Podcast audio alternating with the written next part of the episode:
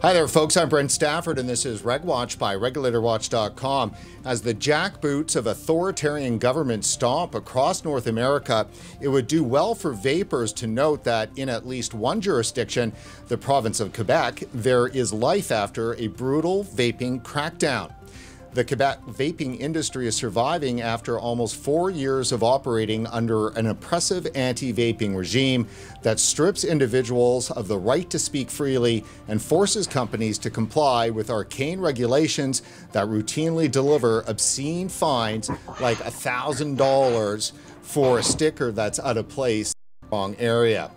Now, joining us tonight in a special episode of Reg Watch, because we've got a couple of guests coming on. We have a Quebec vape shop chain store owner who's also a board member of the Canadian Vaping Association and a longtime advocate in Quebec for vapers' rights. John, say hi to us, uh, everybody for us, and please say your last name because I poss- I cannot possibly do it myself. hey, Brent. Hi, everybody. John Xydous. That's the correct pronunciation. Thanks for having me. Yeah, no, it's a it's a real pl- pleasure. So, right off of the bat, uh, for our audience, we've got folks from the U.S. I know that have been tuning in, and we're going to be doing. We've got Tristan Thompson from the Vaping Legion coming on a little bit later tonight, and he's going to provide an update for us on what's going on in in uh, Massachusetts, Massachusetts right. uh, with the vote there. And then we've also got some stuff in BC that you've been tracking uh, that I haven't been able to. So I'd like to ask you about that too as well. But so first off, for our viewers that don't know who you are and what the Quebec issue is, fill them in on that. Well, uh, I, I was smoking for 25 years. And uh, one day, someone showed me an electronic cigarette back in 2015, and I switched uh, to electronic cigarettes completely within three or four months. So from that point on, to me, it was clear I wanted to change and pivot into a new role. Uh, we opened up our first vape shop in 2015, uh, a couple of months before the laws changed in Quebec. And uh, I've been ever since then. I've been working, advocating, trying to make sure that. Um, we don't see vaping just disappear. So uh, one of the things, uh, for example, that we uh, have done is uh, the court case in Quebec, which I'm sure we're going to talk about. And so um, that's basically it. As of recently, on the 27th of September, is when I joined the uh, as a board member of the CVA.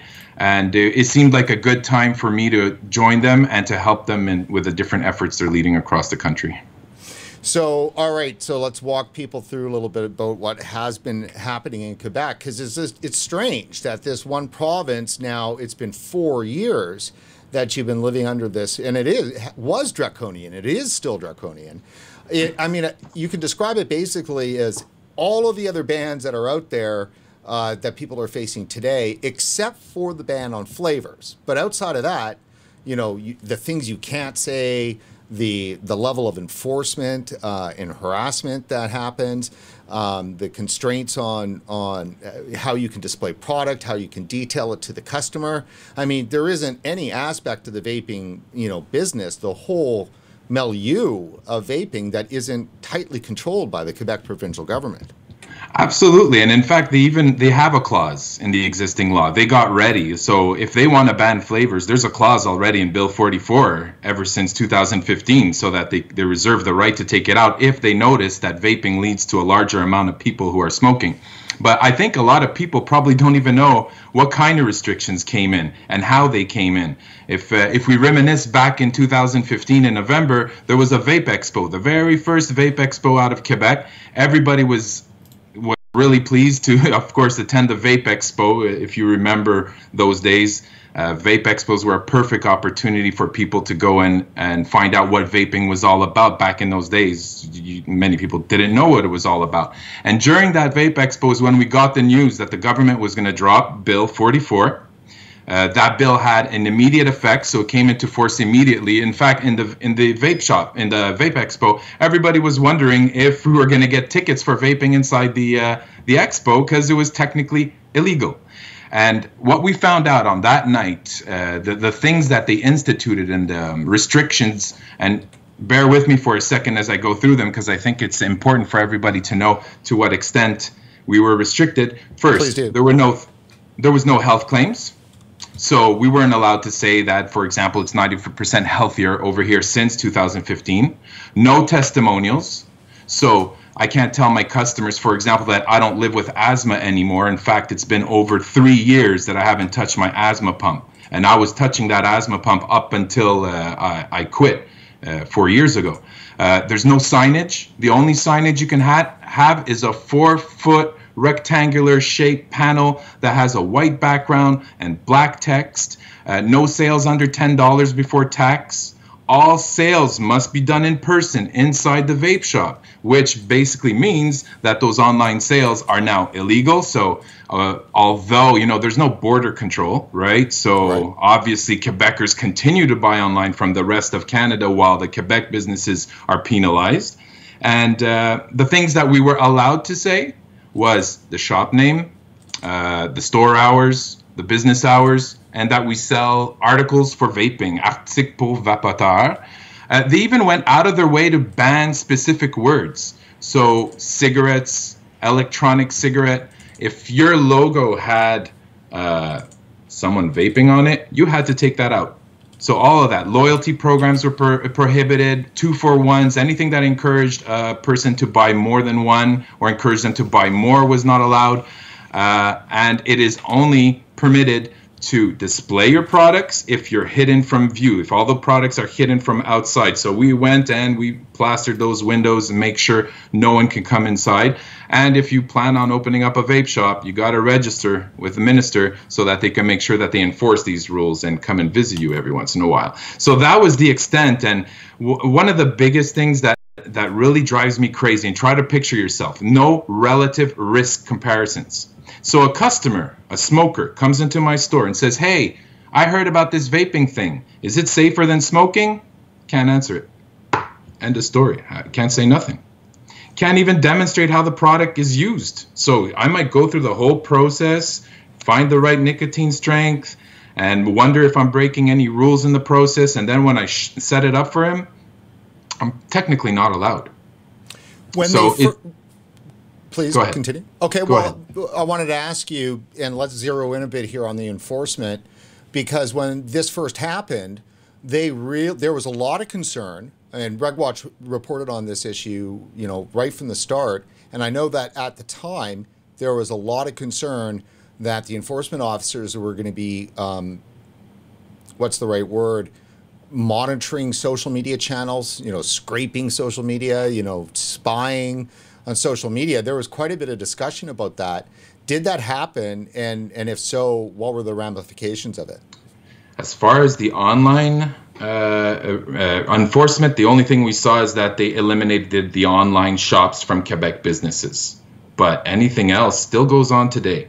To this day, we have not seen them take action. And in fact, that's the social sources, that's the promotion that is something that we need to take care of. So, no, they did not uh, attack the Facebooks and Instagrams. And you mentioned um, as well that there were some pretty hefty fines when we were talking earlier, and I referenced that $8,000 fine. Fill our audience in about that. So, what's this uh, sticker out of place? Is that serious? Well, yeah, because to them that's branding. You know, you can't it, like for example in a C store, you can have Du Maurier or Export A brands, uh, the brand showing. So the same thing applied to vaping. And if you had a sticker of a given juice brand, you got a ticket. So you know, obviously we had a lot of stickers, and some people got them eight thousand dollars. If you have an online shop, it was upwards of nine thousand uh. The fines were ridiculous. I mean, you would sell to a minor and that fine would be less severe than the sticker on your laptop. So it was completely twisted. That's a, I think that's a polite term to use, twisted. I mean, mm. uh, so yeah. because like in Massachusetts right now, you know, the big scare. Well, if you've got vaping products that are in your car, or if those are you know some of the banned products, you could confiscate your car. Yeah, eight thousand dollar fines for stickers. I mean, that's just as bad. Yeah, it, it makes no sense. They uh, they adopted it from one minute to the next during the Vape Expo, and they said, "Well, we did give you guys a concession. You know, the concession is that you guys can continue existing. We're not going to shut you down. We're not going to take away your flavors. You said flavors were important." So that's the only thing we got to keep. No vaping in vape shops, no sampling. There is no samples. You can't. We even got warned. Some vendors got warned that they were making the customer smell the juice, and that that wasn't allowed because it was some sort of sampling. So this has been four years now. What's been uh, the impact on the vaping industry and on vapers? Well, at the very beginning, we saw businesses closed down. Like if you were not a, a nimble business owner and or you were probably in the outskirts in uh, remote areas, you were one of the first ones to go. So online shops, outskirts, and only those that were nimble or were big enough to sustain the impact could have survived. So that technically took a lot of players out of the market effectively. That was the first, the first, very first impact that we saw, and that, I think that was the most significant one because, uh, to be honest, um, as long as you were able to stay in business, I think most vape shops out of Quebec did relatively well. So, in essence, customers knew they could see through the you know the the regulation and see that there was something wrong with it and that it didn't make sense so many times when customers come in they read between the lines they know it's a less harmful product and so we usually have a relatively good success nonetheless so you guys just sat back quietly and said okay we'll we'll, we'll take this or or did you do something about it no, uh, that's uh, that's the whole crux of the thing. We uh, we issued a legal challenge in Quebec um, and throughout this whole, the last four years, we've been going through the legal challenge. Uh, we got a very historic victory. In fact, this Quebec legal case, uh, many times I refer to it as the vaping industry's insurance policy in a kind of way, because if we do end up seeing flavor bans or any kind of ban that restricts access to a point where health is affected. Uh, this this Quebec legal case gives us the precedence because let me just read to you. Okay, it's um, uh, a historic decision because some of the things that the court found, and I'm going to read to you a, a, section in the in the judgment uh, okay. uh, that I translated for you guys. So the the evidence that was heard for in lengthy summaries has convinced the tribunal that vaping is efficient for some in their attempt to quit smoking and get rid of this bad habit. Success is not guaranteed, but has benefited many. Another one in section 275. The tri- John, the, just for a second, I want to make sure uh, because I think uh, I've missed uh, some traffic copying here, and that and I want you to continue. So in, in 2016, in the spring, so just several months after this had all happened, uh, you guys got together with CVA. There's another group too as well in Quebec. Uh, uh, AQV is that it? I think I believe, and you guys filed a constitutional challenge yes. in Quebec against the provincial government, and that went to Quebec Superior Court. And you spent a couple of years fighting that. There was the testimony and everything, I believe, was in uh, late 2018. Is that correct? Yes. Yeah. And then the ruling came down in spring of 2019 uh, I believe in late April. We did a piece on it in May. So you're describing right now the ruling after about three years of a constitutional challenge. And I think that's really important to understand. This is not some other kind of challenge. Just this is vapers in Quebec and in Canada, supported by the Canadian Vaping Association and, and money raised in Canada, fought the Quebec provincial government in court in a constitutional challenge, and vapers prevailed. Yeah, we did. Uh, it was the very first judgment that recognized vaping as a much less harmful alternative to smoking, and that is uh, the same way we reference the studies in the in the United uh, in the, the Royal College of Physicians. The same way we could use this case if we, uh, at the end of the day, when the whole appeal process goes through, if we manage to uh, be successful, it will be a precedent-setting case for everyone that to be able to use. Which obviously, sorry, excuse me, I was having a vape there, which I turned uh, but hold on for a sec. Woohoo!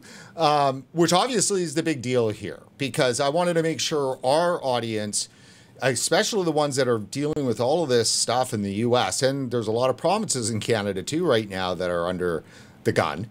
And, you know, people just don't know that, you know, here's this, you know, first world jurisdiction. I'm, I'm joking a little bit, of course. I mean, it's Western country, right? It's Quebec. You're its own sovereign nation, aren't you? Anyhow, yeah. I'm just having a little little bit of a joke. There's, I, you know, but honestly though, part of it is that Quebec is isolated in terms of, you know, its language. You know, it's French, not English, and mm-hmm. you are separate but not. and um, things are a bit different. So somehow, somewhere along the way, they, oh well, and also to your common law, uh, your civil law, excuse me, not common law, and we're common law. So there is even actually a legal system difference. So I, you know, I think a bunch of that all together, you know, has created not a lot of you know looking at what happened in Quebec, and and and using it as a source of some satisfaction and some uh, armor. It's probably Ex- some, you know what I mean? Yeah, exactly. What? So yeah. So is, do you think all of those reasons uh, are enough that we, you know, shouldn't be looking at Quebec or make the argument about why this ruling is so important? No, it's extremely important, and one of the one of the things that we need to realize is that we're now in the appeal process. It takes money for us to go through the appeal process. At first, when we did our funding, um, I believe it was 2018, we only funded the the the legal case. So now, if we truly want to keep this in our back pocket as an extra tool at our disposal, we're going to need to come up with the, the money to follow through in this appeal process and see its end. Uh, so basically, that's that's a call out that I'd like to do to the industry because a lot of things have changed, and we need to make sure that we secure that funding. So why don't you continue uh, going back to what the ruling was and giving us the highlights there, and then we'll talk a bit more about whether you know how it can maybe help. Yeah. So some of the things that we won in the in the court case was one, the right to sample, the right to vape in a vape shop. Uh, the judge also said that because we had to hide our windows, it made the place look like a kind of a safe injection site or gave it a bad appearance. And uh, so the other thing that we won is to remove those uh, restrictions, those those uh, things we put on our windows to hide the products. Uh, we also gained the right to show them how to operate and use vaping devices. And and the uh, right to market to smokers because one of the things they recognize is that although the laws did a lot of good stuff to protect youth it didn't do enough to inform smokers of the less harmful alternative so the real sense that came out of this was that vaping is uh, you know is less harmful than smoking that actually comes out in the ruling yeah, and that's that's one of the reasons why I wanted to read some. And you mentioned before, right? Not everyone speaks French. The ruling is only in French, and so that's why I went out of my way to translate. And uh, if you, uh, if because uh, many people want to hear it, right? They want to hear what Please. did they say. so one of them was uh, that in this sense, vaping contributes to tobacco cessation and can help combat the negative effects of smoking. This is in the ruling. Uh, questions come up about the safety and long term use, but it is clearly better to vape than to smoke, even though the addiction remains. As for non smokers, the best option is to abstain from vaping products and tobacco, and all experts agreed on this entire point. So that's in the ruling. That, that's I mean, amazing. That's, that is amazing. Yeah. The heck did I mean? So how did that happen? How how what forces and arguments were put together that got this judge to get to this point. Because, well, maybe uh, let me ask you this what did the province of Quebec argue uh, uh, to try to get their point across? Well, I, I have to say I wasn't in the court um, in the court proceedings. I know my sister has testified, my partner for for the vape shops. Um, but I do know Audrey Boctor. She's a very strong lawyer.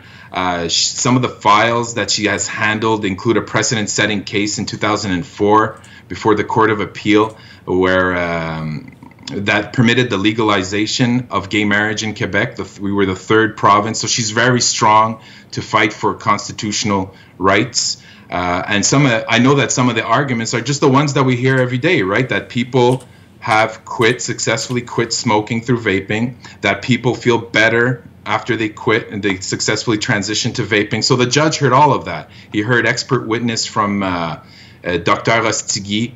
Uh, i think also mark tyndall was there so we had a lot of people to back up our claims scientists uh, doctors uh, all sorts of stuff uh, the reports Royal College of Physicians so it in fact wasn't that difficult i think from the appearance since I wasn't there myself.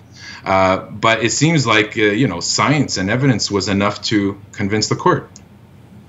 Yeah, well, that's killer news. So is there has there been any discussion in terms of well, walk me through the appeal. So of course the government has appealed this.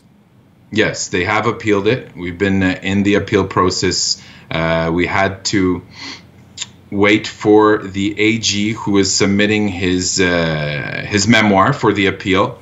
Uh, on the 4th of November, our Audrey uh, went back to uh, the appeal courts, and the Attorney General tried to resubmit new evidence. And as we all know, uh, or maybe we don't, uh, that during appeal process, it's not usually the place to submit new evidence. So we obviously objected, and we won. the the one thing back to me from our lawyers that the government was dumbfounded. They thought they had a slam dunk. They thought they were going to get this pulmonary illness data and back up their case, but they didn't. The only thing they managed to get was the World Health Organization report, I think, of 2019, uh, 2018, which was already submitted in court. So they actually didn't won, win much, and it's not looking very good for them. So they were trying. They were trying to get the lung illness in there, right? Yep. Yep. That's that's dirty ball game. It is, and it wouldn't have worked in their favor. I think if it would have gotten approved with the evidence we're seeing now, it's just going to get shot down once again. It's going to bolster our case. Yeah, so I, am curious. I, so I'm just reading uh, some of our chats here on YouTube, and apparently, sadly, that uh, the bill passed in mass. So Massachusetts has fallen. Oh no. Yeah, that is quite too bad. Um, you know, and obviously good news coming out of uh, out of the White House on Monday, and you know you can jump. Uh, you know it's a battle won. You can't say that reversing the president, uh, even if it's temporary, which I think it's actually more than temporary. Once he's awoken on the issue here that he has, uh, he's not going back. I don't think. I, I you know I'd put money on that. But you know, as I wrote in that column in my in that feature article I wrote on Monday.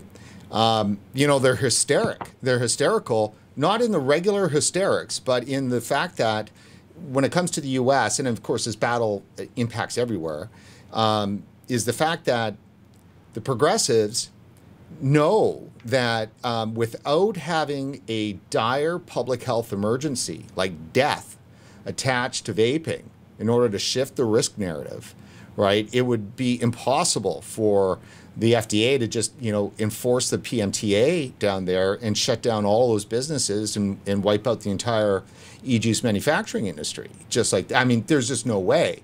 So they really, they absolutely needed the death uh, to make that happen. And it came, I mean, it came too soon because, I mean, say what you want about progressives, uh, unless you're in wartime or whatever, they can't extend – the destruction and death of innocents for more than a couple of months. They've done a pretty good job though.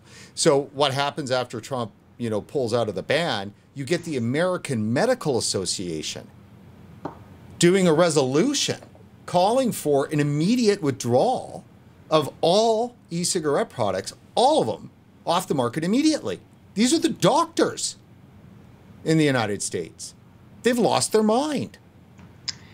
It makes absolutely no sense. Uh, we all know that. It's uh, and they've tried over and over again, right? Uh, they've tried uh, so many times. We have popcorn lung, exploding batteries. We have uh, uh, no proof, no long-term studies, but it's we're getting attacked constantly, and I could only hope that now that the truth is starting to come out, that things will change, and that we put all our efforts, you know.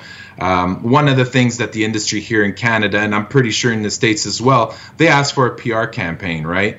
And and that's exactly what we're doing. I don't know if you've seen some of the work that's been going on, but we've secured quite a bit of interviews, and I think that's what we need to do is get the word out. So from CTV to uh, CBC on Bloomberg, on BNN, Toronto Star, we published a letter uh, to Canadians that that had prescriptive solutions in it for the problems that we're seeing. So my only hope is that we start making an impact, and that the sentiment slowly changes over time, because perception has never been really good on vaping. We all know that, and now it's just getting worse.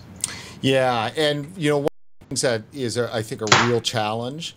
Um, there has been a fantastic job that's been going on on the PR side. Everyone's been involved, but uh, you know, big kudos to CVA and the Canadian Vaping Association team because you guys went out there, um, you raised a quarter of a million dollars pretty close, um, and uh, got really going. Now, obviously, I'll, I'll push back on you on that for a second. Right. And I think we. Oh, there you are. Uh, I'll push back on it for a second and go, well, how come that wasn't happening two years ago, right? Like even in the U.S., there's no national PR team there either. So the argument can be made that, geez, you know, could have been a little bit more prepared for it.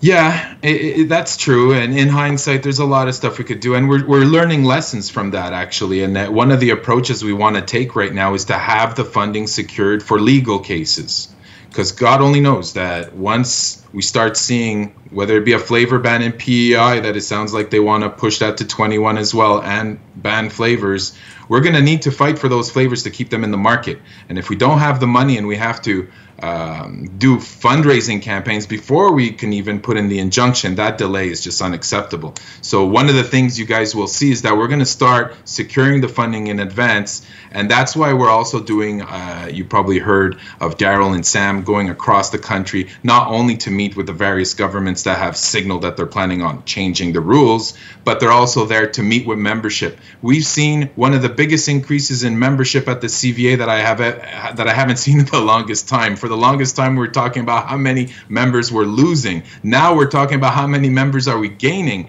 And just this week, I man- we managed to get eight new members out of Quebec. So it's uh, to me.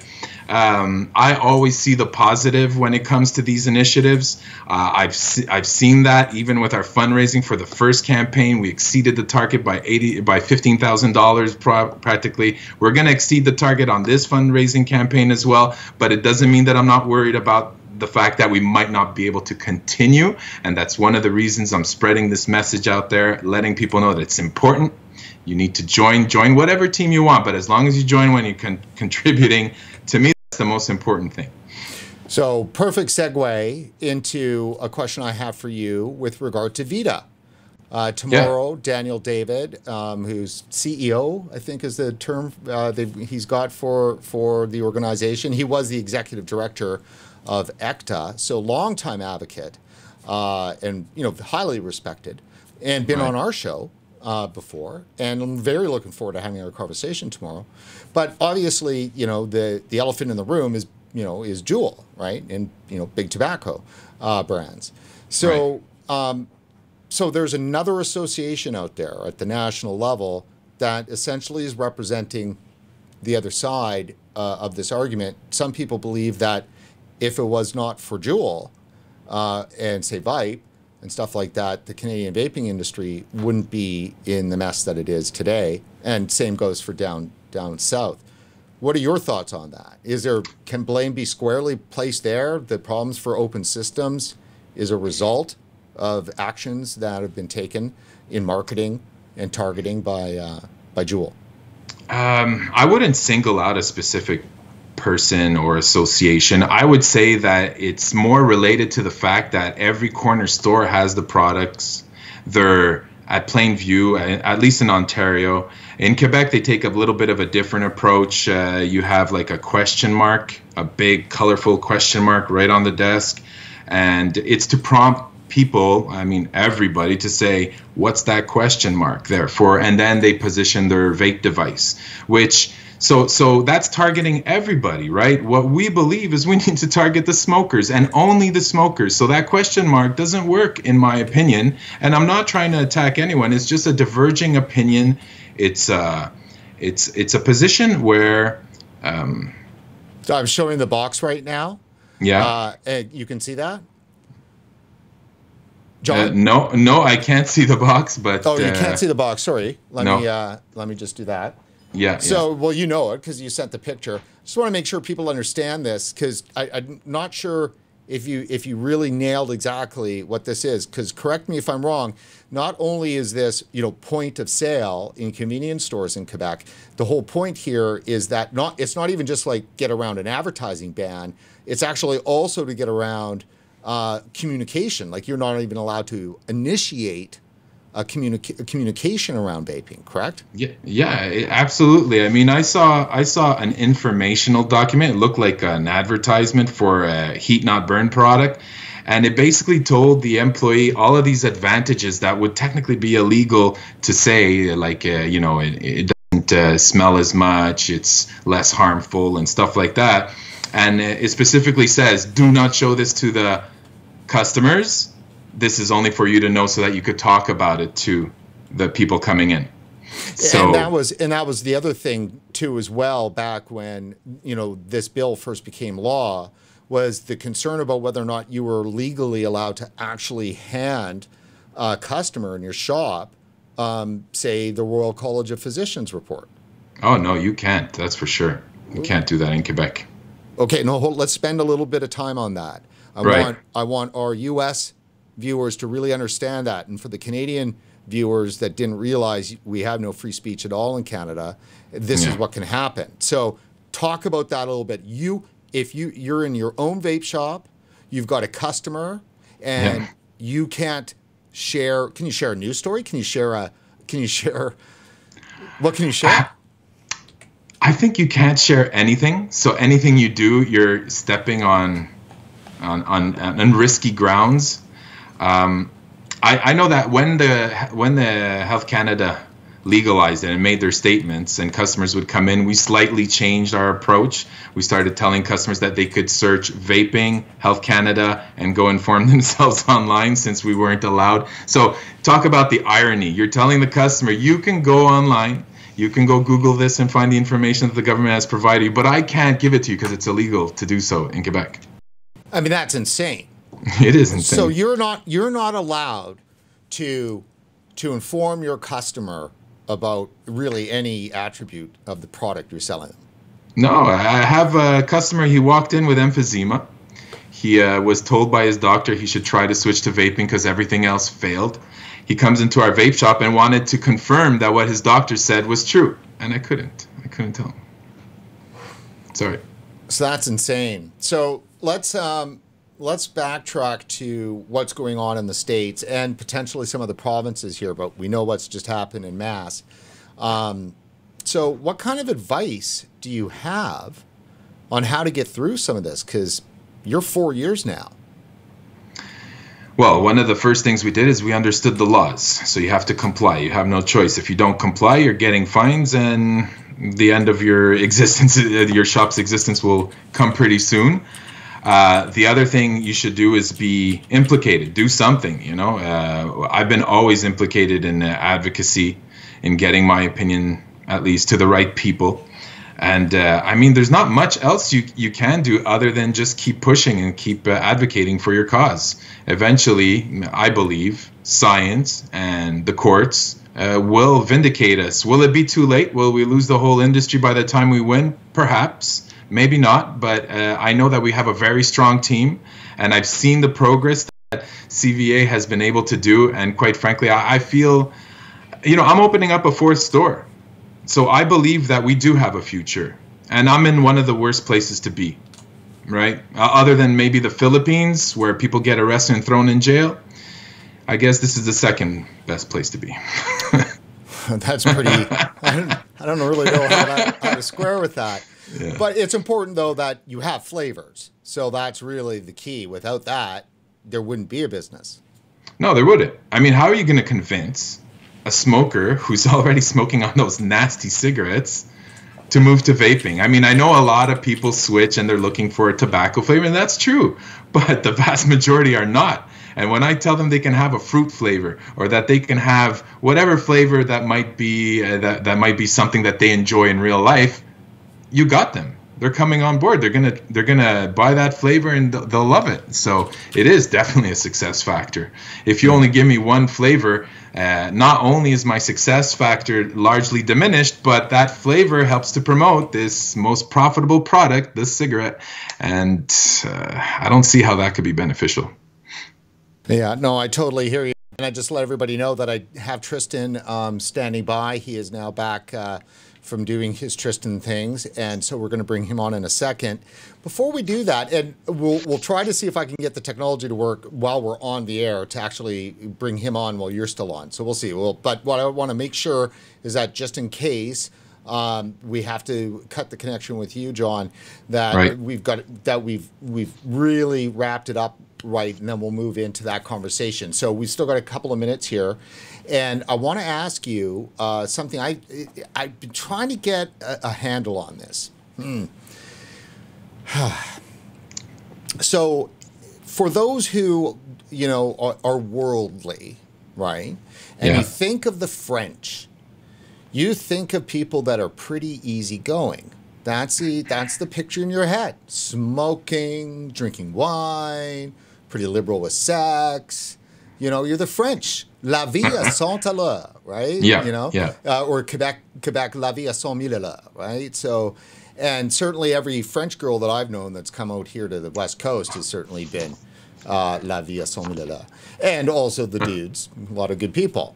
So, you know, my impression of Quebec is, you know, is one that is very liberal. Right. So, what is it about the nature of Quebecers that are that's so totalitarian? It's like so paternalistic that the government could do this. You know, you asked me the same question the other day, and I quite frankly I didn't know. But uh, in researching, you know, Audrey and the case, it, it looked like even uh, gay marriage had to be fought through in, in appeal. So I don't. I guess we're probably wrong. You know, maybe it's just the facade, or maybe it's just the image they portray. But in actuality, that's not the case. We're we're not. You know, we're we're by all means, we're asking teachers to take off their veils. I mean, I don't want to get, probably don't want to get into that one, but yeah, we have a lot of restrictions. Yeah. Wow. So Quebec, you're saying Quebecers are way more conservative. Uh, they vote, maybe they vote liberal, but they live conservative. E- Even in the way they manage businesses. Go to Cornwall. Cornwall is like an hour, 20 minutes away. All the distribution centers for Quebec are there. Why? They're avoiding the heavy regulations that Quebec imposes on businesses, the, the bilingualism, which I believe bilingualism is great, so I'm not trying to say it's a bad one, but it's so tough and so regulated that they go right outside of Ontario to operate their business. So I Right. think your perception of a liberal society is probably true to a certain extent, but it's far from being completely true. Right. And I'm glad you brought up the language issue there because, you know, somebody, you know, who's been in broadcasting in Canada for 30 years and obviously I've got, you know, some education at a certain level, so I've got some idea of what's going on. And I've al- I've kind of always felt that with regard to Quebec and this particular issue with vaping, I have to tell you, there's a bit of Schadenfreude going on because you know this. The only people who deserve this are Quebecers because you're the ones that you know pull out rulers. You've got an entire regulatory apparatus of government regulatory apparatus with enforcement that goes out and takes rulers measuring letters on signs. yeah, seriously, it has to be half the size. That's true. Yeah. Yeah, So I mean, and, like, and and we don't even want you to say bonjour, hi, right? It's just bonjour. It's so it, everything. Like uh, we should we should have a manual how to live your life in Quebec. Right, right. Well, and it is partly French, though. A lot of people don't know this. You know, think about these kinds of things. But um, the, Latin languages are actually controlled languages, and you know, out of France, you know, in the Encyclopedia and the you know and all that kind of thing. It's like there's a like the the dictionaries official you know words that you know are combed over and built, whereas the English language has never been controlled, and it just you know explodes. You know, there's hundreds and thousands hundreds of thousands of English words, and there's much smaller number of French words because it's it's it's actually controlled language. Right. Just you know. Okay, well we'll leave it at that Yeah. then. So um, uh, let's make sure that we get an appeal out here again, and just to hammer home that um, this appeal is happening. Um, you guys are going to need funding again, so that'll is Yeah. that CVA then that that's going to be doing that fundraising? Absolutely, yeah. We're gonna. It, it, I'm not entirely sure what shape or form it's gonna have. It might be a global legal fund that is for all of Canada, or maybe a specific one for Quebec. But for sure, in the weeks to come, we will be soliciting uh, the entire industry, not only here in Canada but worldwide. As you know, uh, in the current PR campaign, we did get some contributions from overseas, uh, which we're really thankful for. So, you know, anybody who has a vested interest in the market, whether it be in Canada or elsewhere, should seriously look at this case and. Part in contributing, even if it's just a little bit. Because uh, to be quite honest, Quebec shops, BC shops, shops all over the country, it's 25 to 50% down. And I just took a look at my own personal sales and it's continuing to go down. So if everybody else is still feeling the same kind of pressure, there won't be that much money to contribute. So that, that kind of scares me. And one of the things that I've been militanting for is to make sure this goes all the way to the end, and I will make sure, but part of it is making it known right here, right now with you. Well, I'm really happy that you've done that, John, and you've come on. So, um, just in case we lose you, I want to thank you very much. And uh, obviously, anybody just, you know, obviously you can Google some CVA point being is that when the when the money needs to get raised, people you're going to hear about it. So yeah, you know, yeah, yeah, exactly. So thank you so much. It's such an important topic. So for everyone right now, I'm just going to hit uh, our three minute uh, be right back, uh, and I'm going to bring Tristan on, and hopefully maybe even have John on too, because I really want to see if you can get some interaction between you guys. So uh, stand by.